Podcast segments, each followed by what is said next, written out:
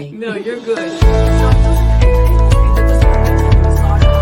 Because together we are stronger. Individually we are stronger. Remember, every single phone counts. Hello, my friends. Welcome to On Point with Rachel Turgeman. I'm so glad you can join us tonight. My friends, the office of the Miami Dade County State Attorney is the largest in the state of Florida and the fourth largest in our nation.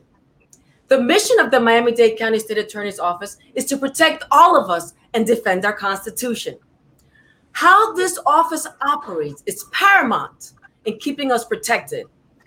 That is why I have taken the liberty tonight to invite the head of this office, the Honorable Katherine Fernandez Rundle, who's the Miami Dade County State Attorney, so that she can share with all of you all the programs and initiatives that she has initiated to curtail crime.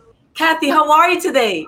Oh, Raquel, it's so good to be here with you on your show. Your show's amazing. Thank you so Thank much you. for including me in it. And everybody knows about the great work that you're doing through this program. You're such a good messenger, and your messages are so important. So I'm just really proud and happy to be part of this. Oh, thank you so much. That's why the world loves you. And we're very happy that you're our Miami Dade County State Attorney. And I want to take this opportunity, Kathy, to congratulate you because since 1993, okay, you have been reelected six times. You are on your seventh time. You're doing a fantastic job, superlative. You are beyond remarkable. So, for the purpose of this particular conversation that we're having tonight, I would like to get into some, and, and listen to what I'm saying, only some programs that you have implemented. Because if I'm going to say all the programs, it's going to take us years to talk about all your accomplishments. So, we're going to talk about some. And also, I would like our viewers to get to know you a little bit better. So, here we go. Talk to us about where you were born, Kathy.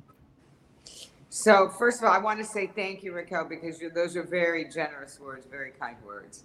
Um, so, I'm a I'm a very uh, lucky young woman uh, in that my father came from Cuba and came to Miami and went to the University of Miami and met my mother there. And so from there, uh, he had his law degree with some La Universidad de Havana. So he had to go and you know do some other courses and get some other degrees so that he could practice in this country.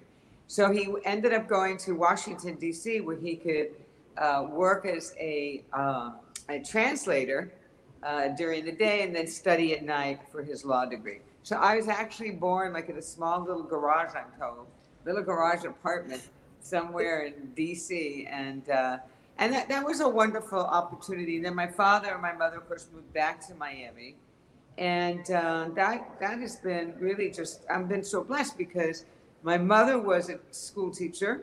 Later in Oh. life, she raised she raised four children, and so when her children were grown, I was the oldest of the four. Uh, she decided she wanted to uh, go and teach, so she did. She te- taught gifted in the gifted program and in the learning disabled program. So she had that special, yeah. And then my father was a lawyer, and uh, so I had two parents who were very happy in their work. They found rewards in their work. So that's why my undergraduate degree is in education, and my uh, postgraduate work was in the law. Amazing.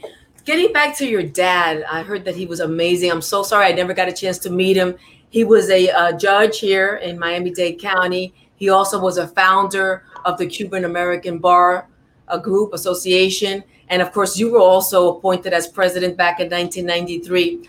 How much of your upbringing would you say, Katherine, that he inspired you to study law? I, I say completely. I, Really? Because we, yes, because I mean, both of my parents had a, a, a tremendous impact, a profound impact on me as a, as a young person, but also in the area of public service. They both loved doing public service. In the law, I, I, my father used to take me as a little girl to the courthouse. I would go to his bufete, which is a law office, and I would watch him help a lot of people, especially when all the exile community came um, from Cuba to Miami. He spoke English and Spanish. He had Good. a law degree. So he was able to really help the exile community that was his community and his family from Cuba. So I got to watch all that, and that had a profound impact on me. To watch people come and look for a lawyer who could solve their problems, who could help their families, who could make corporations so they could get back to work, who could help with name changes, who who understood how to navigate the legal system. The other thing that was interesting about my father was uh, he had a very heavy accent.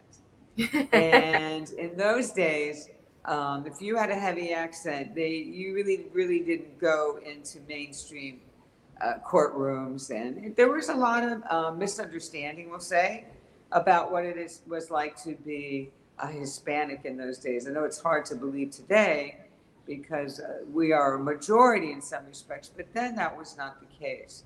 So that's one reason he and his friends said, you know, we need to have a voice. And the best way to do that is to see if we don't work with each other, solidify our efforts. And that's kind of how CABA was born, the Cuban American Bar Association. Yes. I remember, does anybody, if anybody's watching this, and you remember at Centro Vasco, which was a restaurant on. I remember that restaurant. You remember that? Well, my father, my father's bufete was adjacent to it, so we'd always walk in the kitchen and grab stuff out of Juanito's cooking pots. But it, that's where actually where CABA was really seated. That was its origin, was in that restaurant, and it was a great comfort to them, to each other, to you know, to have a brotherhood, a sisterhood, uh, where where lawyers who had accents who came from different backgrounds, Hispanic backgrounds with different law degrees, could really support each other. And of course, today, CABA is probably one of the most preeminent voluntary bar associations in our community and perhaps in our state. And Right. then many years later, I was able to run. I was the first woman president Yes. of CABA. Unfortunately, he didn't see that, but he was with me. He was definitely with Absolutely. me. And his The friends. spirit is always going to be with you, without a doubt.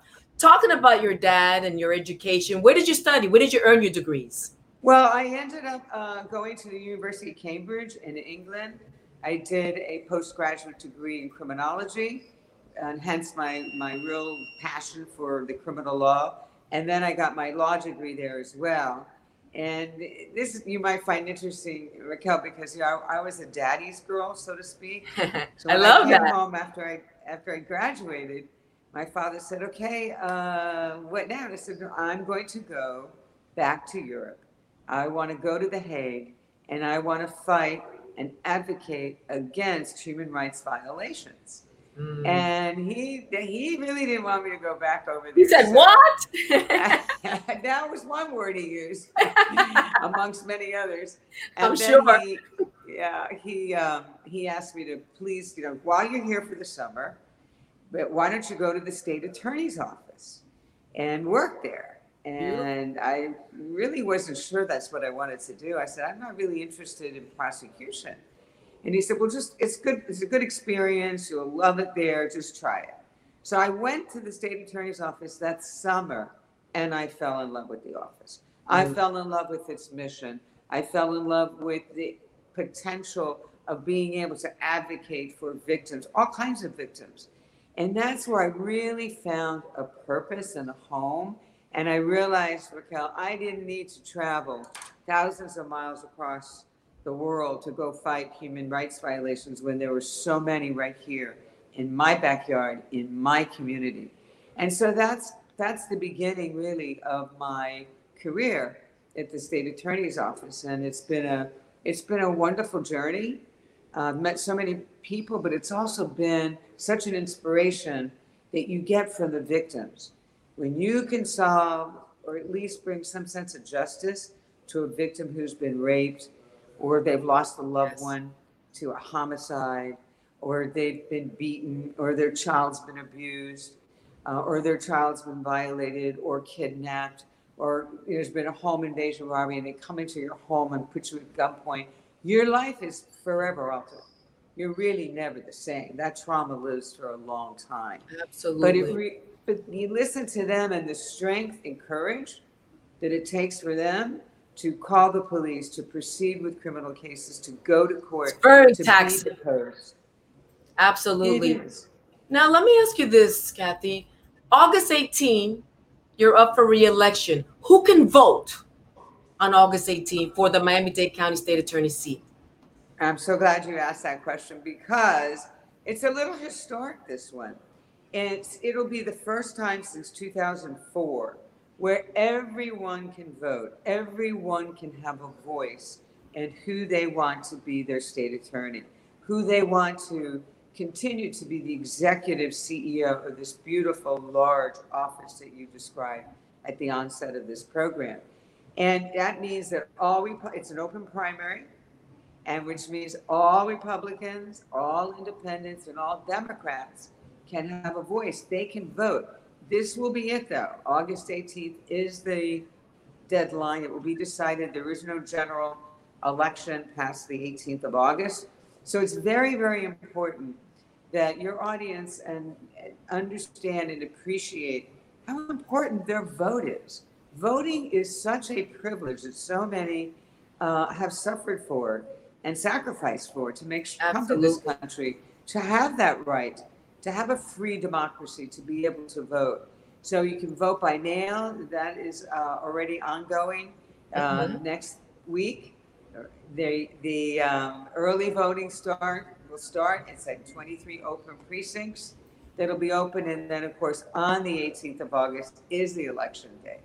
And I'm really hopeful that that uh, the wonderful people in this community will appreciate the work uh, that we have done. And it's not just me. I know you know this, Raquel. You know so many in our office. There are so many dedicated men and women who really devote their lives working for this community. So whatever, uh, whatever achievements and accomplishments uh, that I get to talk about, it's really their work. It's my team's work. I call them the best team in America. Well, you built it and you are making an indelible difference for all of us. And Miami Dade County owes you a lot, Katherine Fernandez Rundle, because you have done so many different changes. You are a reform champion. That's what you are. You're a reform I've- champion. You've I've made been so many differences. opportunity. It's it's a privilege, really. Absolutely. Let's move over to uh, briefly on your platform, your re-election platform. Maybe you want to cover a couple of things, and then, then we'll move over to the programs that you've established. Well, I think what a couple of things that are very important. So, our mission really is to advocate for victims, as we talked about. It is to continue to be innovative. We're one of the most innovative prosecutors' offices in the country, and I'm part of something called the Institute for Innovative Prosecution at the John Jay College, for, which is the preeminent uh, university, really, on criminal law. And it's also to make sure our mission that justice is equal, that there are just outcomes, and those that are going through the judicial system are treated fairly and, and equal in the eyes of the law. Sometimes you, it's our decisions um, may not be quietly clear in the eyes of the public because we have to rely on the law and on the evidence, not how we feel, not how we feel about something or what somebody did that maybe wasn't right or it didn't feel right. That's not what our obligation is under the law. Our obligation under the law is to apply the law with the evidence and be able to prove a case beyond a reasonable doubt. So we, we're very innovative in that respect. And one other thing I just want to share with you our platform really is very involved in the concept of smart justice. And we've been asked uh, by so many different groups around the country to come and talk about what they call smart justice Miami style. I love so it. Let me say, yeah, it's great. I mean, we, we were speaking out on this in Canada just last year. And essentially, what we've been able to do is reduce crime in our community by 70%, the lowest rate that it has been in 30 years for Wow. our Miami Dade Community College. Beautiful. we've Congratulations to you and your team. Congratulations. Yes, I, I'm so proud of them. And, and so, but we've also been able to do that by creating pathways, Raquel. So, in other words, not everything is a pipeline to jail or prison. There are so many alternative pathways that we have created to address underlying problems where there's someone's not really a danger to society. they're not going to really hurt somebody. They're not a risk. They're not a murderer, a rapist, a child predator. That's different. Those folks, prisons and jails are designed to keep them away from other people, to not hurt them. But the overwhelming majority of folks, they're going to, they got underlying issues. Sometimes you're talking about addiction issues. Sometimes you're talking about mental health related issues. You created a court. Didn't you recently create something? I don't mean to interrupt you, but uh, a Mhm. mental illness or some kind of court to deal with mental mental issues so that you don't have to incarcerate them. You're giving them services. Is that right? That's exactly right. So that's one of the alternative pathways. We I love it. Through what we call therapeutic courts, just like you just Mm-hmm. described, therapeutic courts, where people are on a path to get health, healthy, where they get treatment and services and medication, if that happens to be what they're needed, and get them into something constructive. Because that's what we all want. We want people not to return to crime. We want them to return to becoming a contributing member of our community. And honestly, a lot of them, that's what they want too. They just don't know how to access those services. So we've been very successful at that. And that's, that's sort of, you know, I'll give you an example. The drug court, Raquel, started here in Miami uh, several decades ago, a couple of decades ago. And at the time, it was the first in the United States. There are now, I believe, over 4,000 drug courts based on the model that we created here. But I'm not surprised, County. Katherine, because everybody knows that everything you create here, the rest of the world copies you. So congratulations for being a national model for the world. No, that's kind of you to say. Let's take a few seconds. I want to say thanks to all our advertisers and then we'll return back to you. So, again, I want to give special thanks to our advertisers. Without you guys, this show would not be possible. All of you providing outstanding services for Miami Dade County and beyond. The Jose Milton Foundation, of course, Commissioner Daniella Levine, who's running for mayor, and of course, Katherine Fernandez Rundle, our amazing state attorney. We love you.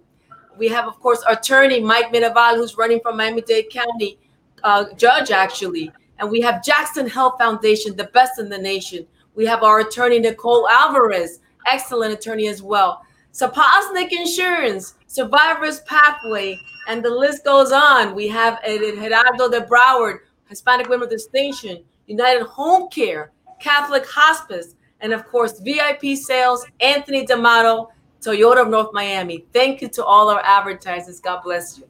Kathy, I want to go into different areas that are very, very important to Miami Dade County. Domestic violence. Share with all of our viewers right now what have you done? I know personally because I work very closely with you for over 20 something years, but what have you done with domestic violence for all the victims out there that are hearing? So one one of the things I always say, Raquel, when people would ask me, when I you know for years ago, right, is what how do we stop violence in the street? And I would always say you have to start with stopping violence in the home. So years ago, when I create when I when I set out on this mission to create an infrastructure, to create a specialization in the victimology of domestic violence, understanding its trauma, understanding how children are really the direct and indirect victims of family violence. That began the, the whole where we are today. Now we have specialized lawyers, we have specialized units, both at the felony and the misdemeanor level. We have specialized courts. We have specialized services. We now just expanded. When I say we, I'm talking about all of us working together. Of course. Um, service. And you know this so well, Raquel, because you've always been one of our partners. And you watch this, and we could not do it without our collaborators. And what, I know I'm taking just a little sidestep here, but Oh, take your time because I want all our viewers to get to know you more so. You've done such an amazing job. They have to know how you've made Miami Dade County a better place for all of us to live, learn, play, raise our families. Thank you. You know, it's uh, one of the things I love about this community is our ability to collaborate. We really are such a collaborative community. So when we set our sights, uh, we have a mission that there's an issue that we need to solve. We all come together and we work together, and we will build a safety net of services and infrastructure of whether. But I got I gotta say this, Kathy. You are the, you're it. You are our leader. Okay. And yes, we all come together, but but we know that you're going to be right there in the middle of all of us and you are steering us in this direction, that direction. I mean, you are a leader. Nobody can question well, that. And an effective leader you. too. so, so domestic violence, we want to I want to thank you on behalf of all the victims out there in domestic violence. Uh, thank you for creating this system of more accessibility so that when they are uh, victimized, if you will, by the perpetrator of violence, they know they can call your office. Uh, they know they can they talk to your advocates. They know that they can work with all your collaborators. Let's move on to human trafficking. It is no secret for those of us that have had the honor, the pleasure, and the dignity to be able to work with you that around seven or 10 years ago, we really didn't know much about human trafficking. But thanks to you, Katherine Fernandez Rundle, thanks to you as being our Miami Dade County State Attorney, your vision, your tenacity, your commitment, Katherine, to make a difference in human trafficking, we're in a much better place than a lot of other people in the countries across the United States and in other countries. Talk to us about that. Well, thank you very much. And you've been a great partner in this journey as well. So you're absolutely right. About seven years ago, maybe, maybe it's eight years now, the uh, it's called Polaris. It's a national database. Identified Florida as number two and number three in the United States in the number of victims of human trafficking. And of course, Miami, as great as we are, unfortunately, we're number one in a lot of things, but we're also number one in the number of victims. And it was at that point, Raquel, you may have heard me tell the story, that when I called my team together, so where are all, we have all these victims, where are all these cases? And we didn't have the cases that we should have had. That began at that moment. We took off those glasses, put on new glasses. We said, okay, if we're not looking for human trafficking, we're not going to find human trafficking. And and it was at that point in time that we realized human trafficking, at least for me, wasn't what I thought it was. I thought when I heard human trafficking seven or eight years ago, I conjured up this image of children being kidnapped and put in cargo container ships from the Philippines up through Central and South America and coming here. Mm. And there's a portion of that, but that's not really who our victims are. Our victims of human trafficking are, are boys and girls, mostly girls, that are in our schools, they're in our parks, they're in our foster care system. And so we did, we developed as a community, we started the Policy Institute on, on Human Trafficking, which you became a part of. We changed the laws, working with our legislators. We did not have a shelter. I know you know this, Raquel. There was no shelter. Oh yes. Someone. Camilla's house, thanks to you, thanks to you, Katherine. I remember you got the Camilla's house going, and all the victims are able to go there. I mean, what you have done, what you have well, done for Miami-Dade County is unbelievable. God bless you, well, Katherine. Thank you. We we did it together as a community.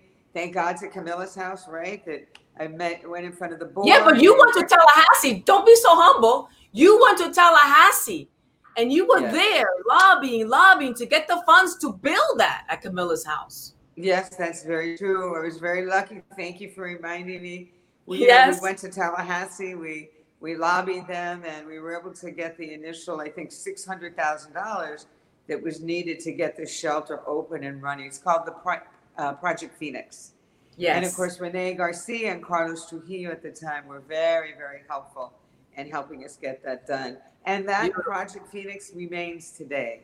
So that, yes, that's really, you. it's a really good thing. The, the other thing we did, Raquel, is we opened up our human trafficking center. I yes. Think you've been, or I hope you've been there. What about uh, what is it? 15 months ago.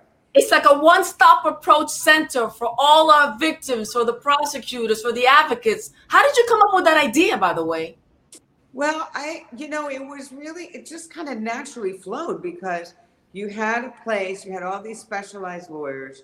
We had, we, by the way, we changed the way we do prosecution. We don't we don't do traditional prosecution on these cases because you can't, unfortunately, you can't rely on these victims, meaning that sometimes we don't want to re-traumatize them. And right. sometimes they, they run on us or they leave town for a whole bunch of different reasons. Some of them are, are brought here from their hometowns and they want to go home. They want to see their families. So, you know, we decided we were going to have to change the way we do prosecution.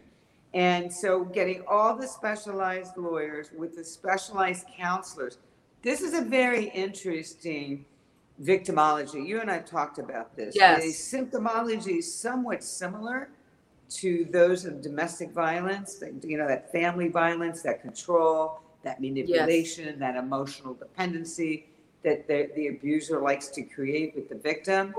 But um, we it just came to be that everything came together. The county commission helped me pull that together. I have a lot of support with the county commissioners, and I always thank them for supporting. Everybody supports you, Katherine. Why wouldn't they? You've done amazing stuff for us. Amazing. Well, thank you. I wish that were true, but It is you know, true. I want to move on because I know I don't want to spend too much on human trafficking. Like I said, we're only going to cover a few because if not, we'll be here forever. Moving on to child support. A lot of the financial assistance that our kids should rightfully get, they're not getting it. But thanks to you again, and thanks to your team and what you've implemented, a lot of our children are receiving the financial assistance that is legally right to go to them. Talk to us about that. Yeah, I'm very proud of what that team does over there in child support. So a lot of people think of us just being in in criminal law and in cr- fighting crime. Well, we are, but we also think that helping our children is part of crime prevention. So I think I'm the only state attorney. I'm pretty sure I'm the only state attorney in Florida that has a separate division called the Child Support Enforcement Division.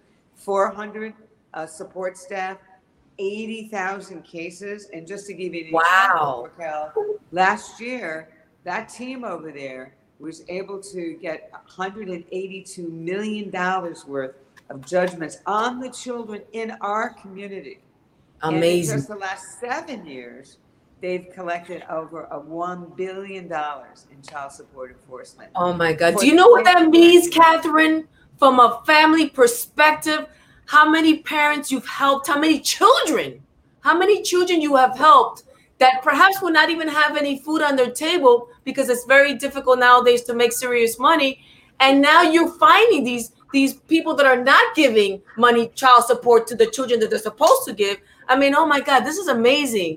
God bless you. It, it's it's really it's been wonderful to listen to the moms and some of the children that, that later grow up and they reach out and they say thank you for helping my family with this and you know it's really just because we really believe right the Right. children have the right to have everything that they possibly can to compete in this very complex world and so we're very proud of what the child support enforcement division does Now I'd like to take you to hate crimes. We all know that hate crimes are inhumane, totally unacceptable, and an abomination to society.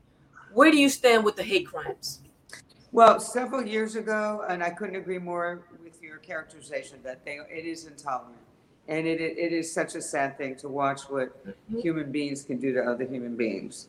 So, Absolutely. but so we started something called a hate crimes unit, and that hate crimes unit is made up of about ten lawyers, and both the chief and the deputy chief of that unit uh, have done a remarkable job, and they do this in addition to handling homicide cases. One of them was on police shooting duty just this, this weekend and called me about it.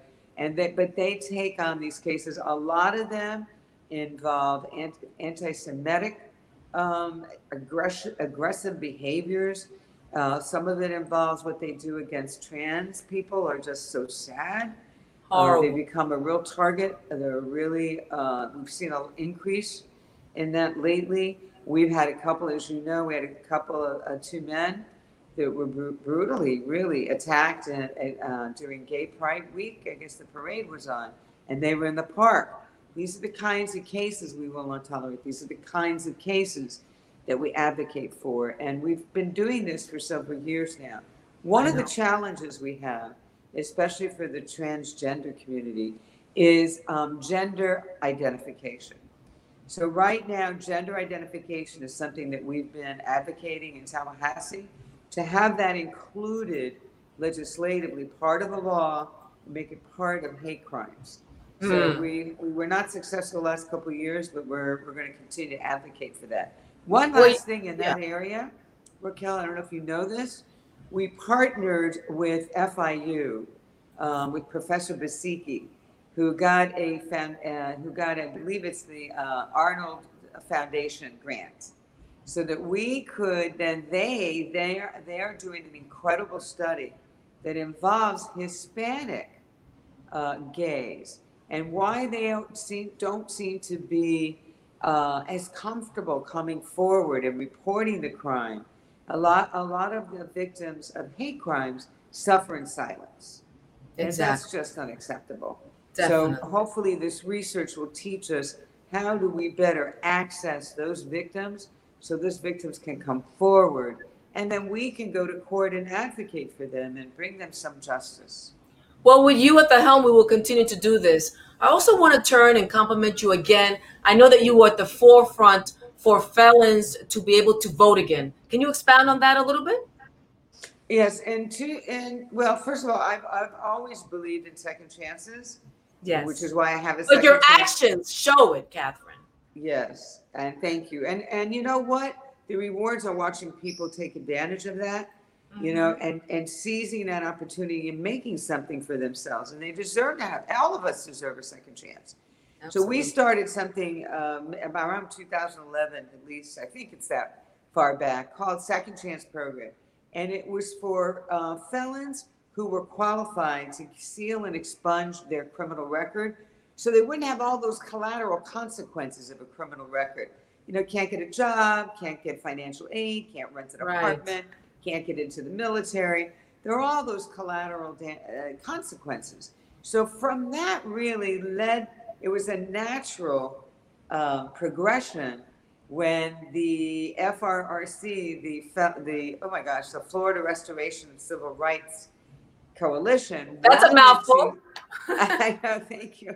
I, I know them so well, I just have to think about what their full name was. I know them by their acronym, of course. Everybody knows who they are. They do an amazing job. Desmond Meade is an incredible leader. And when they wanted to get on the ballot the right for ex felons who paid their debt to society, and it's not all of them, it doesn't include murderers and, and sexual offenders, but many others who paid their debt to society, they want to get on with their lives, and voting is such a huge part of that. So, through the grand jury report, we actually studied this around the country, and there were only four states in all of the United States that were holding back this population from voting. And so we supported it be on the ballot. I wrote an editorial with some of my colleagues uh, that hopefully people would vote for it. It went on the ballot. All the good work of the FRCC. Oh, everybody's talking about it, Katherine. I mean, that is, is a a- thing that you did. It, well, I, you know, really was I just supported them there, you know, it was the FRC and the ACLU and so many folks, and ultimately the voters by almost 65% of all parties voted in favor to amend to amend the Constitution to allow them the opportunity to do that. So Congratulations. With that, we were able to then develop something we people might call a rocket docket, so we can get those cases pull them out, you know, get them done, get them into court, and try to get uh, everything slated so that they could feel free to register to vote. And then one of my favorite days was in November, standing in court, watching them line up to get their orders that said they were clear to go register to vote. And John Legend actually came. To I saw that.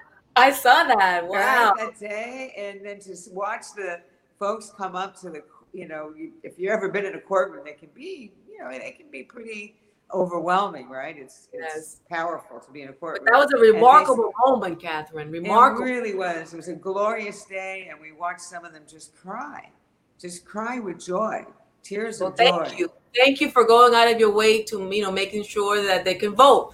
I want to move on and again compliment you. I know that uh, you have a partnership going on with uh, a Dear Institute system that's world worldwide known, Jackson Health System. Mm. Uh, they were here last week. We did an amazing show with them as well. Uh, you created this partnership whereby uh, the people, our juveniles, our youth that are found with guns, you take Mhm. them to the tra- to the Ryder Trauma Center, right? That's right. and they're looking at the, at the people that have been uh, wounded by guns. What are you trying to do with this program? Yes, the GATE program. Yeah, that was really so. You know, so many of the victims of gun violence are young children and youth, and a lot of the shooters are are young are young people. So we wanted to, if someone was caught with a gun, maybe it was, you know, without having committed a murder or anything, that's a completely different pathway. But we wanted, we wanted the youth to know that what guns really do, they're not a toy. They destroy lives. They don't only kill, but they also maim. And so we did this great partnership with Jackson Memorial Hospital and the whole concept, and it's seen so many young people have gone through it and it's right there on site. And the idea was, you know, we don't see about those that are quadriplegics or Right. paraplegics who have had spinal cord injury due oh. to Oh. gun violence. And so the whole concept was to let these young people feel the sadness, to create empathy and understanding for how awful gun violence can be to the victims and also to their families. Yes. There are some families that are forever traumatized by gun violence, who live in gun violence. And so it was just a natural thing. And the interesting thing is that thankfully it was it was a it was a head nurse, Dr. Mimi Sutherland, who helped me put that together. She's since retired, but she did an amazing job. She mentored these young folks, and it really has been very successful. And I love it because you know, let these kids see that you don't want to hurt anybody. So again, compliments to you. Right? I want to also piggyback on your STAR program.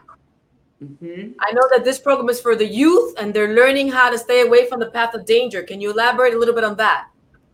We're, we're trying, yeah, we go into the schools and we do a lot of role playing because really we want to reach the children before they, they reach us in the criminal justice system. Exactly.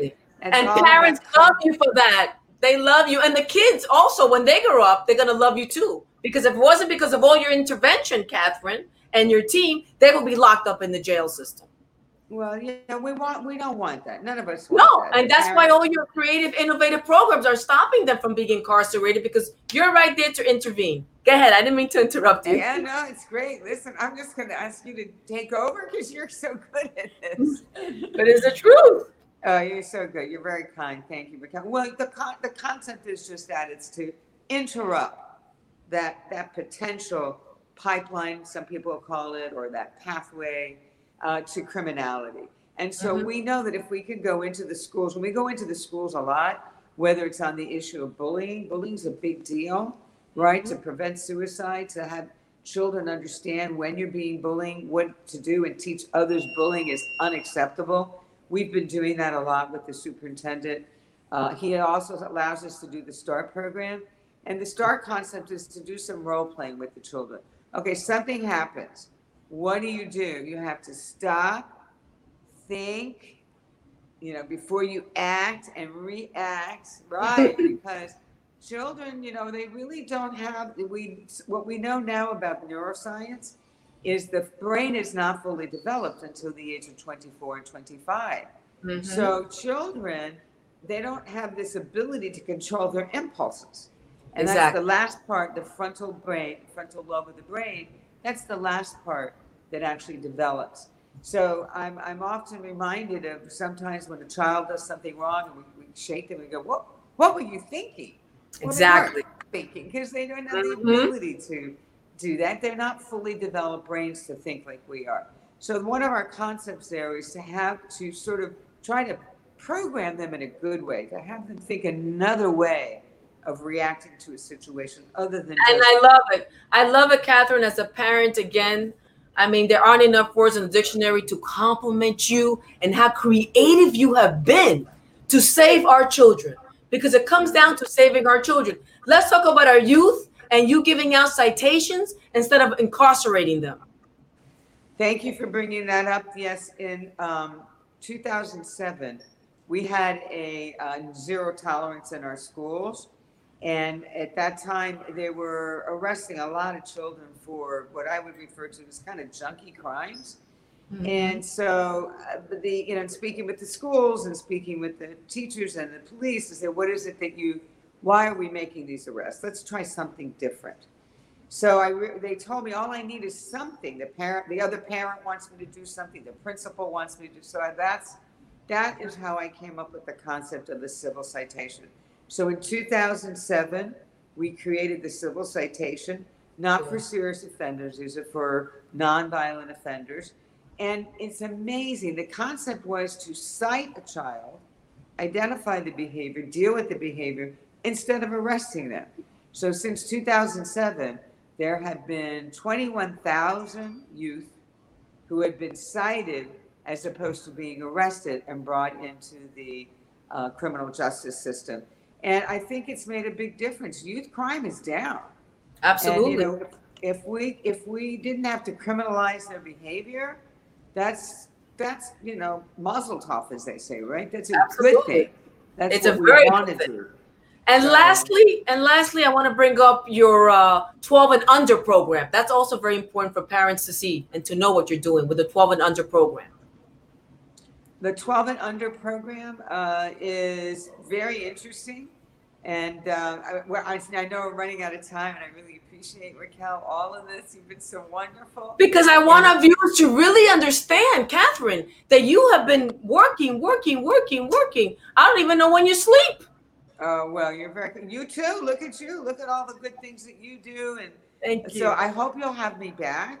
Yes, And many, many more times. But I I wanted to to- end with this particular program, and I want to thank you for seeing the goodness in our children and knowing that the kids that are 12 and under also deserve another chance. And you know, why should we give them a record when you could intervene immediately and make this kid whole again?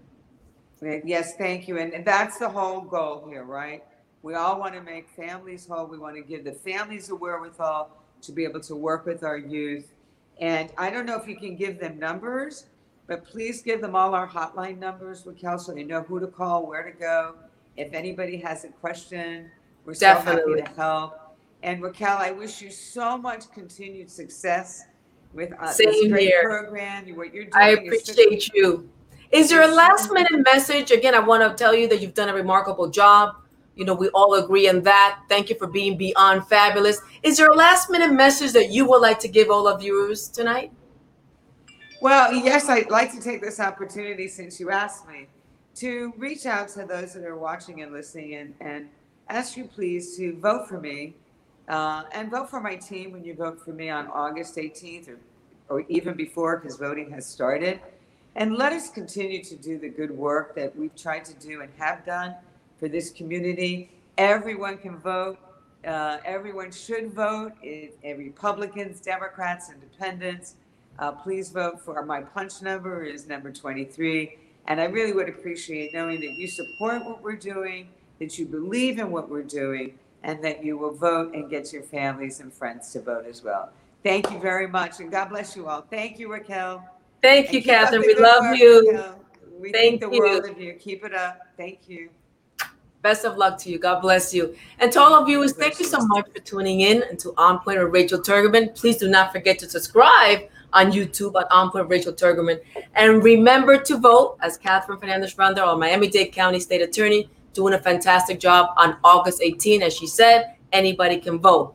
And remember also to keep us all safe, abide by the CDC guidelines. Although the experts are saying that this virus is not going away, we can make sure that we can do it. We can make it go away. We can pray and we can watch each other's back.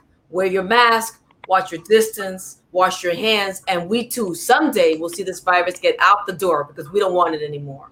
God bless you all. Stay healthy and safe. Bye bye for now. No, you're good.